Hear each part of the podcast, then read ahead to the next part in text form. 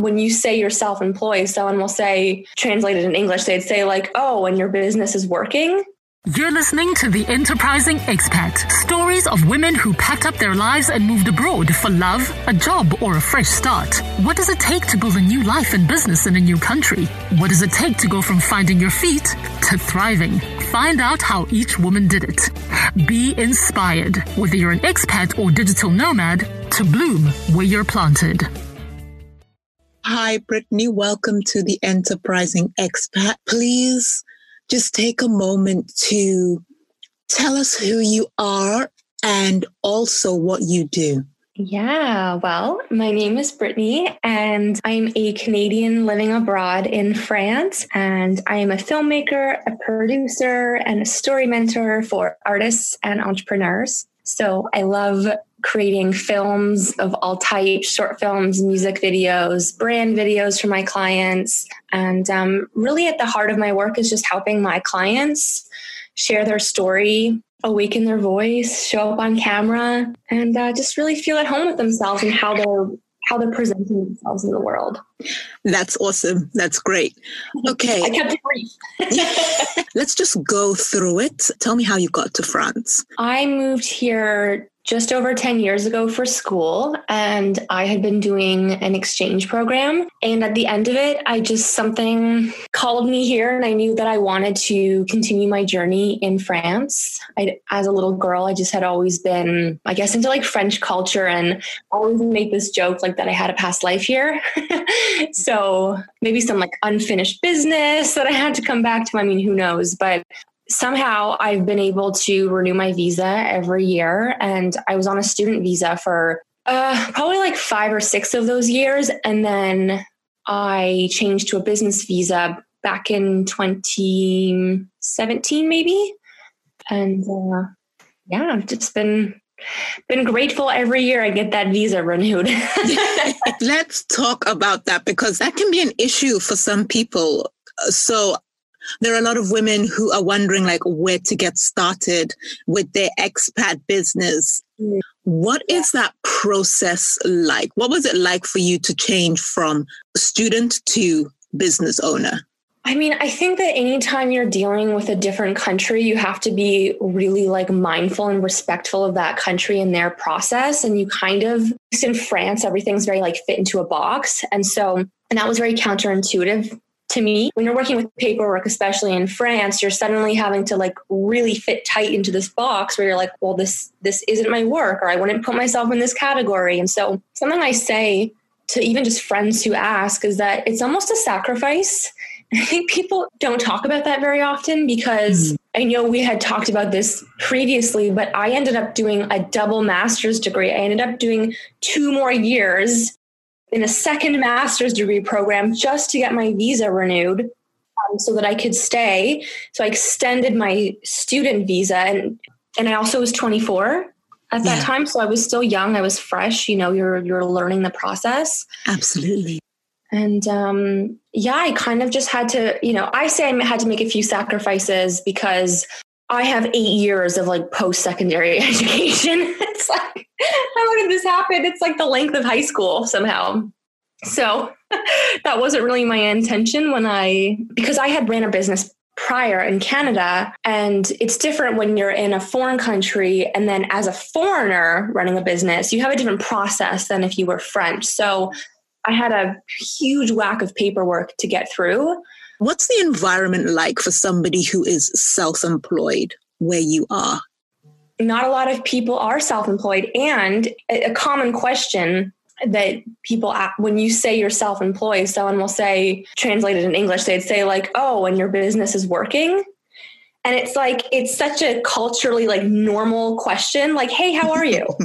but like, at least in Canada, like, you don't, I mean, you can say, how's your business doing? But yes, it's the intention's different. Here, it's like, you know, it's that, oh, what's that expression about? Like, oh, it's, I've I've lost it. Um, misery misery loves company so they're they're asking the question in a sense that's like they're expecting you to say like ah not so well so then you guys can like build your connection through this like the misery of the French system.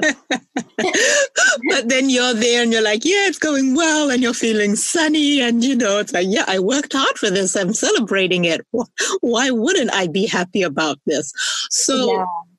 Are your clients international and, and how do you reach them? Or are you also working with locals who have the same kind of mindset as you? Yeah, I mean, both. When I first started, I kind of saw my business as like two different businesses. So I was working online. I had done Marie Forleo's program back in 2014. So I was working on helping people with branding. So that was international. And then I was working locally with actors and I was doing monthly and weekly um, workshops. And so that was very local. And then sometimes I just had like referral clients because they saw I was building up this this comp- company where I used to live in Nice. I'm in Paris now. Um, and then finally, over the years, I kind of like merged it together and was just like, this is the production company, and here are the different offers that we have, and here are the different ways that we work with people. So a lot of it is international, but then anytime I'm doing film, it's it's local. But I have really worked hard to establish myself as an international brand. And so I will travel. So I've you know, been to Amsterdam, to London, to California. Um, anytime I travel, I announce my dates and I'll just book clients abroad, or they'll come to Paris if they want to film something. So it's kind of a mix of both.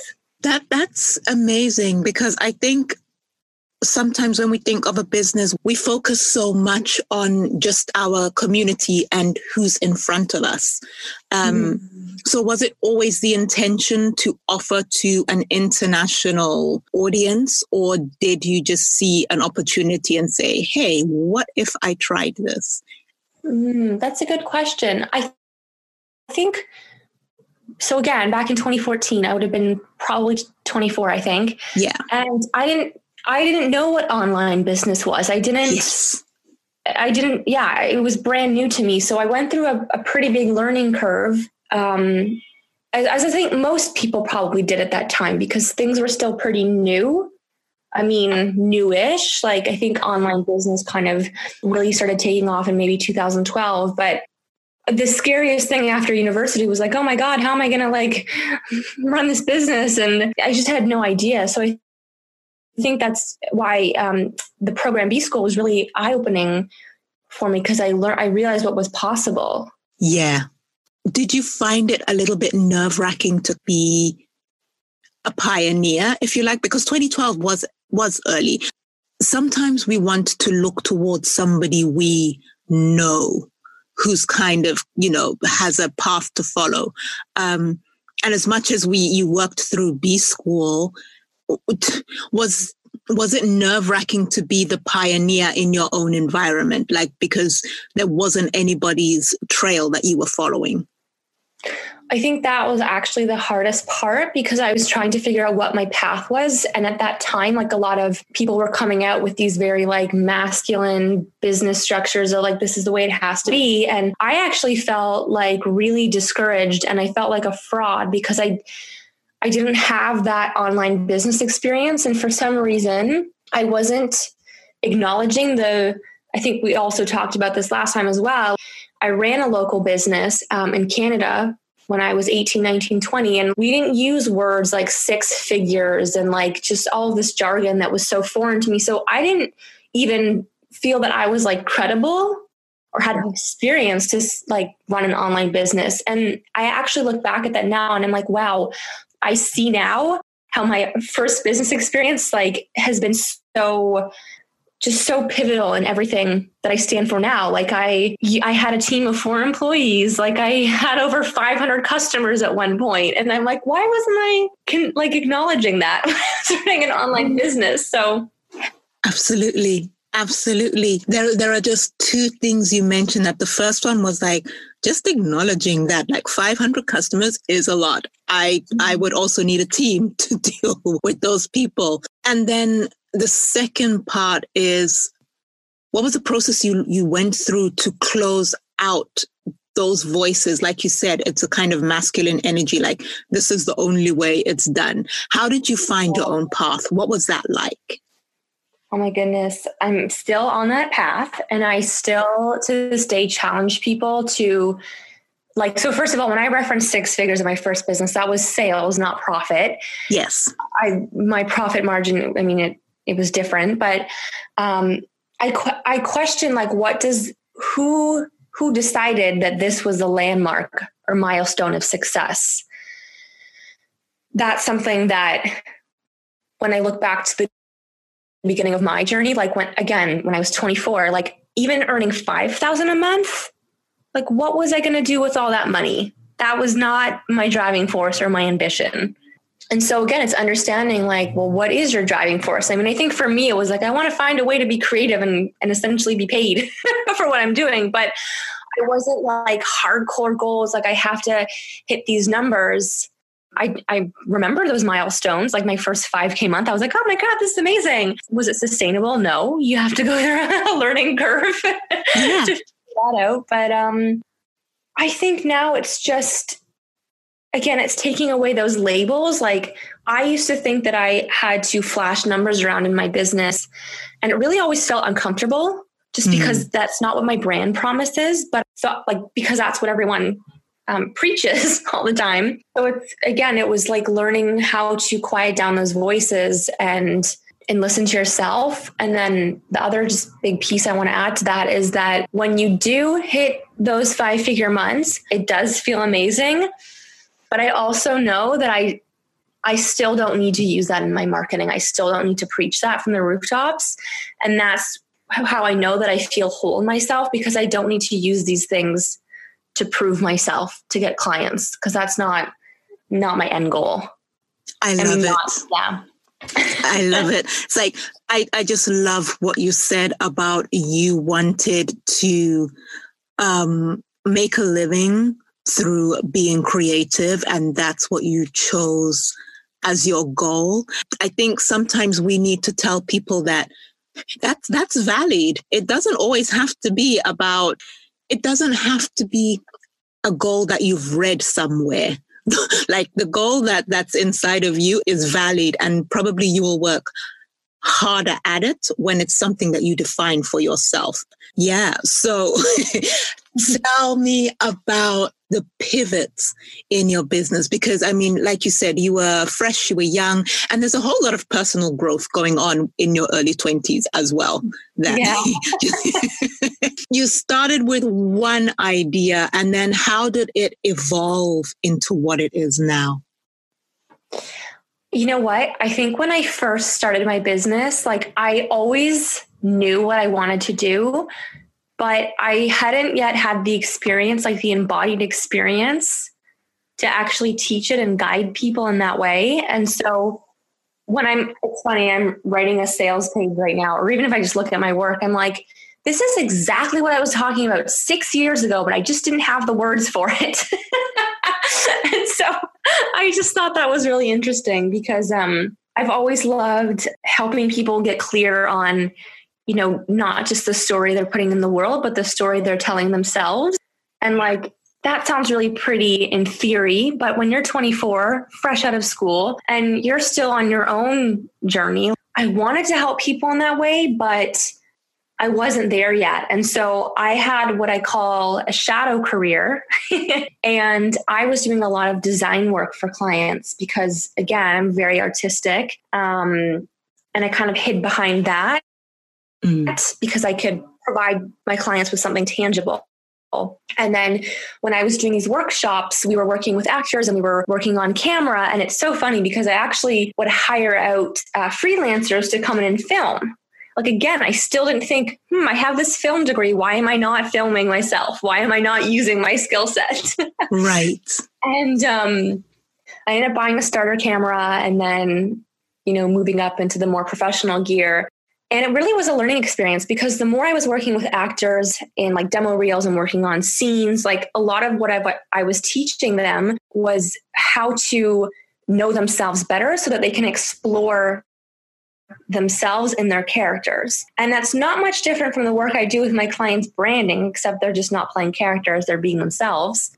Because I did that for two years, I had I literally felt like I was being paid to learn. So I built up this community in Nice with my colleague and I don't know how many probably like did 40 different like mini short films. So I mastered how to operate the camera, how to edit all these things so that when I finally did start offering like professional video production, I could charge thousands of dollars because I, I knew that that's what it was worth and that I was capable and I had that confidence. So, so much of this is such, it's just a journey. And that's why I think sometimes when people say, oh, just hire a coach, they'll get you there. Like sometimes you just need the life experience. Sometimes a coach or a mentor can't give that to you. Like you just have to live your path. Yes. I have a love hate relationship with coaches, so I mm-hmm. understand thoroughly what you mean. yeah. but I mean, that being said, I one of my mentors I did work with in 2018. I think it was the first mentor I ever worked with, actually. So to give you a timeline, started mm-hmm. business 2014, first mentor 2018. and she was the first one who um, guided me and said, if you want to run an international film company, this is how you do it. Because she had been a um, award winning photographer right. in her previous career, so she did. You know, once I had cultivated that skill set and I was ready to fly, mm. she did help me on that path of like, this is how you do it. This is how you find clients internationally. So, but if I had come into contact with her even two years prior, I wouldn't have been ready. Yeah. Yeah. So, yeah. yeah. And also, I like that you make the you mark the difference between a mentor and a coach. I like how you talked about how you developed and your business grew and matured as you grew and matured. And it took, like you said, from 2012, actually, not even 2014, from 2012 until 2018 before you were like making these strides. And I think, um, that's an important lesson in yes, start a business, but it's okay if it takes time as long as you are moving forward. Yeah, and a lot of that also is cultural, right? Because I was 20 when I moved to France. So I was very much in this culture of we don't have pride over what we do. We don't talk about what we do. We don't talk about money. We don't even aim to make lots of money. So in those like really formative years, like 24, 25, 26, mm. I had I had already been so immersed in the French way of, of being and living that I had lost my like, because I mean, North America, right? We're, we're a little bit more flashy. So I had lost that part of me and I was really playing small and I didn't, I didn't recognize that because I was just kind of adapted to my environment. So again, like I wouldn't have even energetically been able to hold space um, to experience success in that way when I was that age. So again, like understanding the the voices that you hear about the standards of success, like it's not that success wasn't meant for me, it's just that it just came later and that was the way that it was meant to be. So yeah, um, you can't like guilt or shame yourself over your journey because I think a lot of the times, you know, it's like that quote um, about what goes on the overnight success. Yes. Like it took me 10 years or whatever to be an overnight success. It's so true. Like Exactly. It takes time. Also, you you defined success for yourself.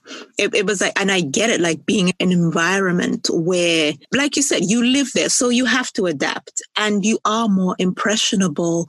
So you will take on the thoughts and culture of the place that you're living in. Yeah. Um, and then just defining what you want success to mean for you is not always easy when you are impressionable because you still are impressionable when you're in your early mm-hmm. 20s. Everything is about pleasing other people and, and how it looks to other people and all of that kind of crap. oh gosh, yes, totally. um, okay, so yeah, and then the idea about, you know, we don't talk about money. That's another thing that I find there's a parallel in my culture. Like, we don't talk about money. Like, you know who's got it and who doesn't, but nobody ever has open conversations about it. Um, mm-hmm. So when you come back to to Canada, do you feel it's it's easier to talk about your successes and celebrate it? Do you have a community here that supports you in doing that? Yeah, I mean, I think I feel Definitely. I remember being at a conference last year and I was celebrating my five year business anniversary and it was it I was like, yeah, I made it past the five year mark. Like I was really proud talking about my business. And then I recognized that after. So I was like, oh, wow, I'm so used to talking myself down all the time. Because again, that's how people connect here in France. so it, it really does, honestly, though, like conscious language, this has been a big lesson for me. It really does make a difference though, because how you talk about your business and your clients and your mission and your purpose and all these buzzwords I'm spewing out right now. um, it really does like reflect your belief system and your kind of thermometer for success and um yeah that was that was huge for me so when i could really step into that confidence again it comes back to like owning my accomplishments and just you know being able to say it without um the subculture of like the envy so let's pivot a little bit tell me about your your expat life well, obviously you decided to settle and grow your business there, but I'm I'm assuming that there was a chance for mobility after you graduated. So what were the things that made you choose to grow this business in France and stay in France? Really interesting question. I remember back in the day actually wanting to apply for a school in the UK I think I did have like a period of soul searching and I didn't really know where to go. I think in that frame of mind that I was in is I didn't want to go back to Canada. Mm. And when I talked about making sacrifices earlier, what I mean by that is when you're on a journey of living abroad, having visas, getting them renewed every year. Like my goal was actually to get citizenship so that I could live freely in France and not have to deal with all the restrictions of the paperwork. And so I set off on this journey of like, well, this is the requirements for citizenship. So I'm just going to do the things that I have to do to stay here. And then I thought, well, if you have a French passport, then you have access to all of the EU. Mm-hmm. So, I mean, then you have Canada and Europe. So, like, that's amazing. I mean, I've definitely had a love hate relationship with this country. Like, I don't mean to make it sound like life is amazing here because there's definitely things that drive me nuts, things that I have to accept. it's just like the way it is. Um, but, you know, ultimately, like I just have always, like I spoke French growing up in Canada in school. So I, you know, I already spoke the language and it just, culturally speaking, I just felt really connected to this country. I liked the kind of like joie de vivre and um, the lifestyle, really. And of course, you have to adapt because you're kind of having like an identity crisis between your home country and your adoptive country and trying to find your place and all of that. So, yeah. Is life in France, I don't know, a little bit more balanced, shall we say? Like is there definitely a time for work and then there's definitely a time to turn off yeah I mean, one of the most shocking things. So Paris is a little bit more international, but having spent eight years in Nice, which is like, I mean, it's a big city, but it's still kind of like a village. and like, it still boggles my mind that a lot of places, like especially government ran, so I don't know, the post office, the bank, all these places are closed between noon and 2 p.m.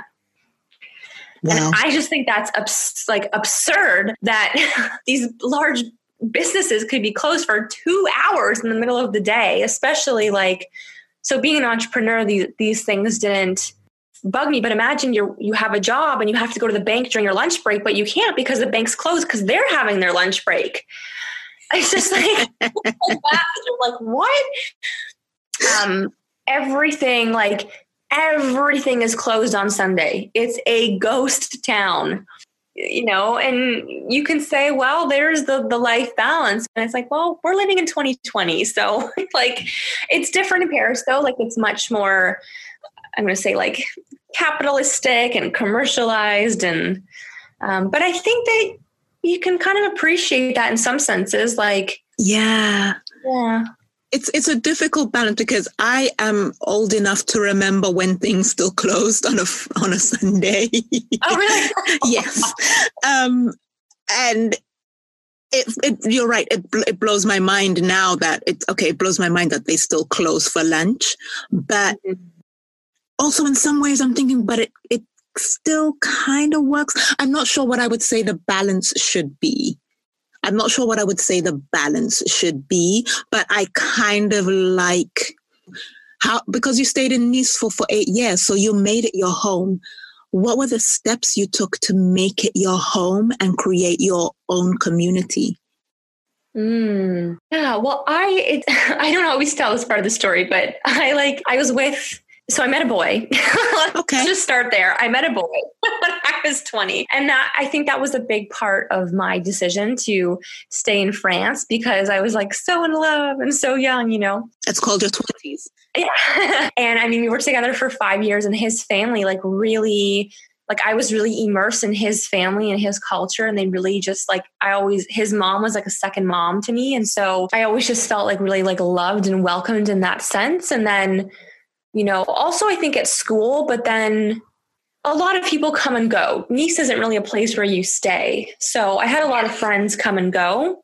And then I think just because I was immersed in the theater and film world, like it becomes a small bubble. So just kind of building a community. And then that coincided with me starting my business. So I started to make a name for myself. And this might be like a story for another day, but I ended up kind of boxing myself in that way and I found myself to be really unhappy. So part of my move to Paris was um, to just kind of get back in alignment with what I really wanted to do. Like I, I don't have anything against like the small town life and small town living. I just kind of, you know, was born to this life ambitious and yeah, I felt like I in a bigger city to um, accomplish the the goals. the no, I love it. I love it. And also I, I don't, I'm with you. As a woman, I don't like the expectation that I am supposed to just be comfortable and happy because I am married and my husband could support me and I don't need, I don't need to work. I, for my mm. own dignity and self-respect and my goals, I actually do need to work. And we only ever make women uncomfortable for stating it. If yeah. a guy said, This place is too small for me, I need to move on to something bigger. Oh, you're going to be so successful. You know, that's the attitude, pat on the back. When a woman says it, it's like, well, you know, you've got to have a choice. It's, you can have your career, and I'm doing the air quotes, uh-huh. or you could settle down and have kids. Like, why do I have to choose? I think that's personal growth, though, that you, you chose that to, to step out and to not choose the safer, let me use that option. Yeah.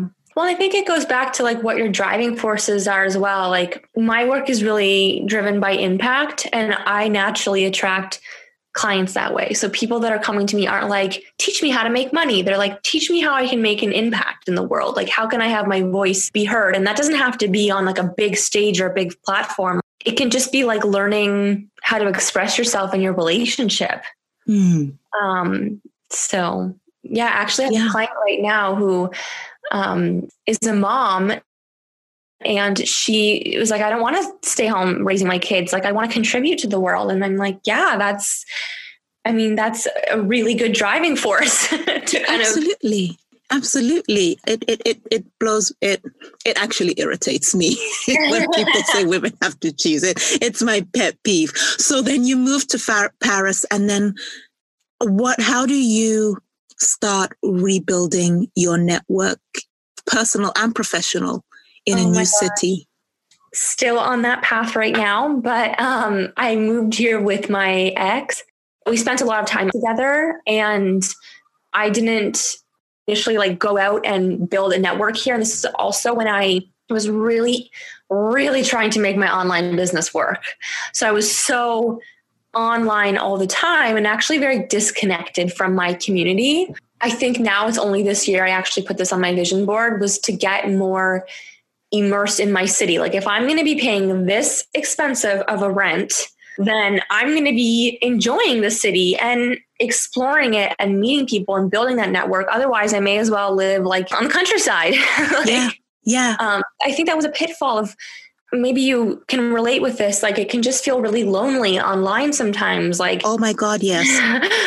How are you planning towards that picture on the vision board? Well funny enough i just kind of like i wrote it in like on my vision board in my journal. And you know i think one of the advantages of of on like online communities and Facebook groups is you can meet people. So I have a client who um, flew into Paris and we're filming a brand video. We did a photo shoot. So, and now she's moving here. So it's taking that effort to like actually go out and find people. So I'll, I'll look on like, it can be even be like a meetup, meetup.com, those types of websites, and just really going to different women's groups and like just to meet people to again have that human contact. And then you never know, like, I don't go into it with the mindset of like, hmm, how can I find a client? Because that's not how I do things. But yeah.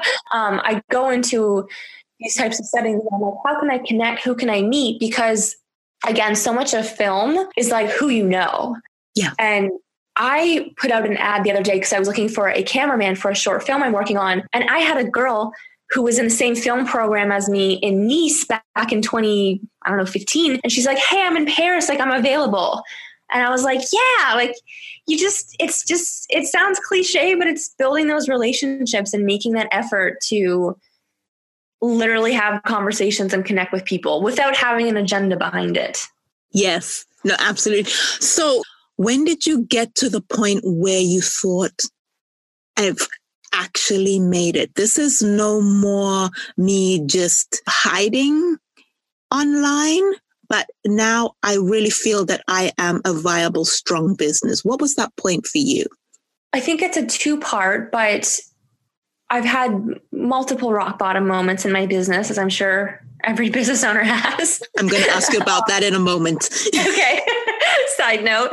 Um, I think when I realized that I was like my income was being capped and I was limited and I I really I actually was struggling in my business, mm-hmm. I realized that I needed to expand in a different way and what that would require of me, like what level of leadership would that require for me to show up in that way. And then I think the other part was again just like moving to Paris and recognizing like if I'm going to live in this big city then and pay this expensive rent, then like I need to be living up to and and I think that I I think that I always wanted an international career, like, you know, like the little yes. child dreams you have. But then when you're actually in it, you're terrified and you don't want it and you're running, you're yes. self sabotaging. So I think there was a lot of that, like a lot of destructive patterns and things going on um, until I don't want to say that money was a thing, but money can be like a good a teacher yeah, to motivator. Um, yeah. Yeah, to push you to the next level. So yeah. but but thank you because that's what this is about. A lot of people don't want to talk about that. We actually do self-sabotage. Can you tell me about an instance of one of your your rock bottoms in your business and how you got over it? I'll tell it in a three part story because I think that they build off of each other. But the first time, so I'm going to drop a little number figures here, but I promise there's a point to it. Um, the first time, I remember it was in February of, I don't know if this is two or three years ago now, a few Februarys ago. Mm-hmm. And I just woke up in the middle of the night and I was so anxious. And I was like, why is this so hard in my business? Like, why is this not working? And I remember it was Valentine's Day, and I remember going out to Starbucks and I was just like moping around.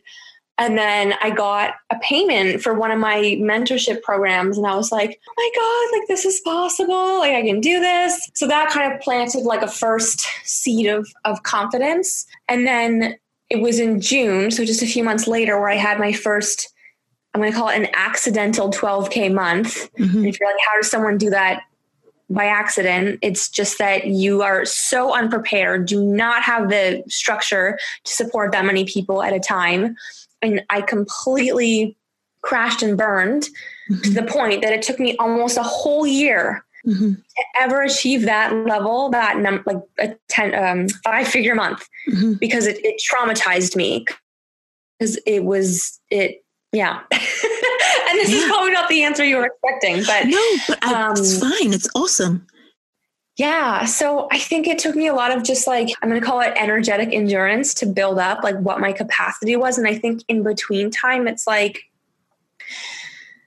again, I was living in Paris and mm. the lease renewal was coming up, and I had never paid this high of a rent mm. in my life. It's also in euros, and I work in dollars. So mm. let's take off 30% for the exchange rate and then 26% for your taxes here in France because it's the highest taxes like ever. um, I didn't know how to, I actually had to ask my parents to help me to pay rent one month because I just couldn't figure it out. Yep. Uh, but I think that that's what really like propelled me forward because it's like I have to make this work. And I realized how uncommitted I was to my business because I had this huge stigma around hating online business and coaches. Like that was like the the narrative that I was always telling. And so it was really, really holding me back. And this is not like a, a five step, like this is what you do to overcome this. All right. I can say is that oh God, when I made that decision, I was like, I'm going to renew my lease and I'm just going to figure this out. I have no idea how.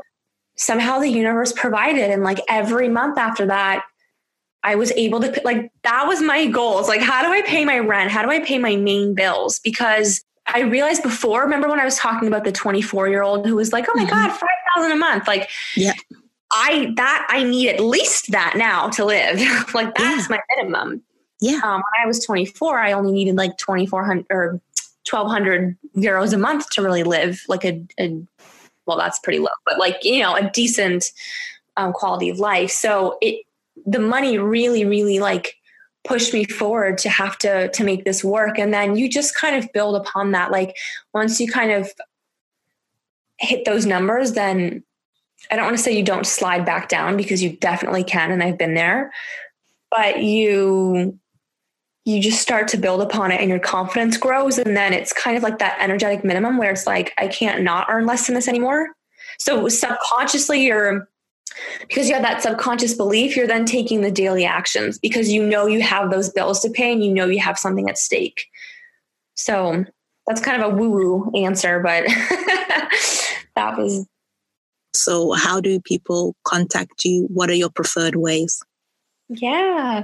Well, my website is untamedrevolution.com. And both my Facebook and IG are just I am Brittany Hammond. And like, so I am the words. And um, I hang out most on Instagram where I just share behind the scenes and daily life and Thank you for listening to The Enterprising Expat. You can help the show grow and reach more people by sharing this episode with your friends or supporting us on social media. Cheers, and I'll see you in two weeks.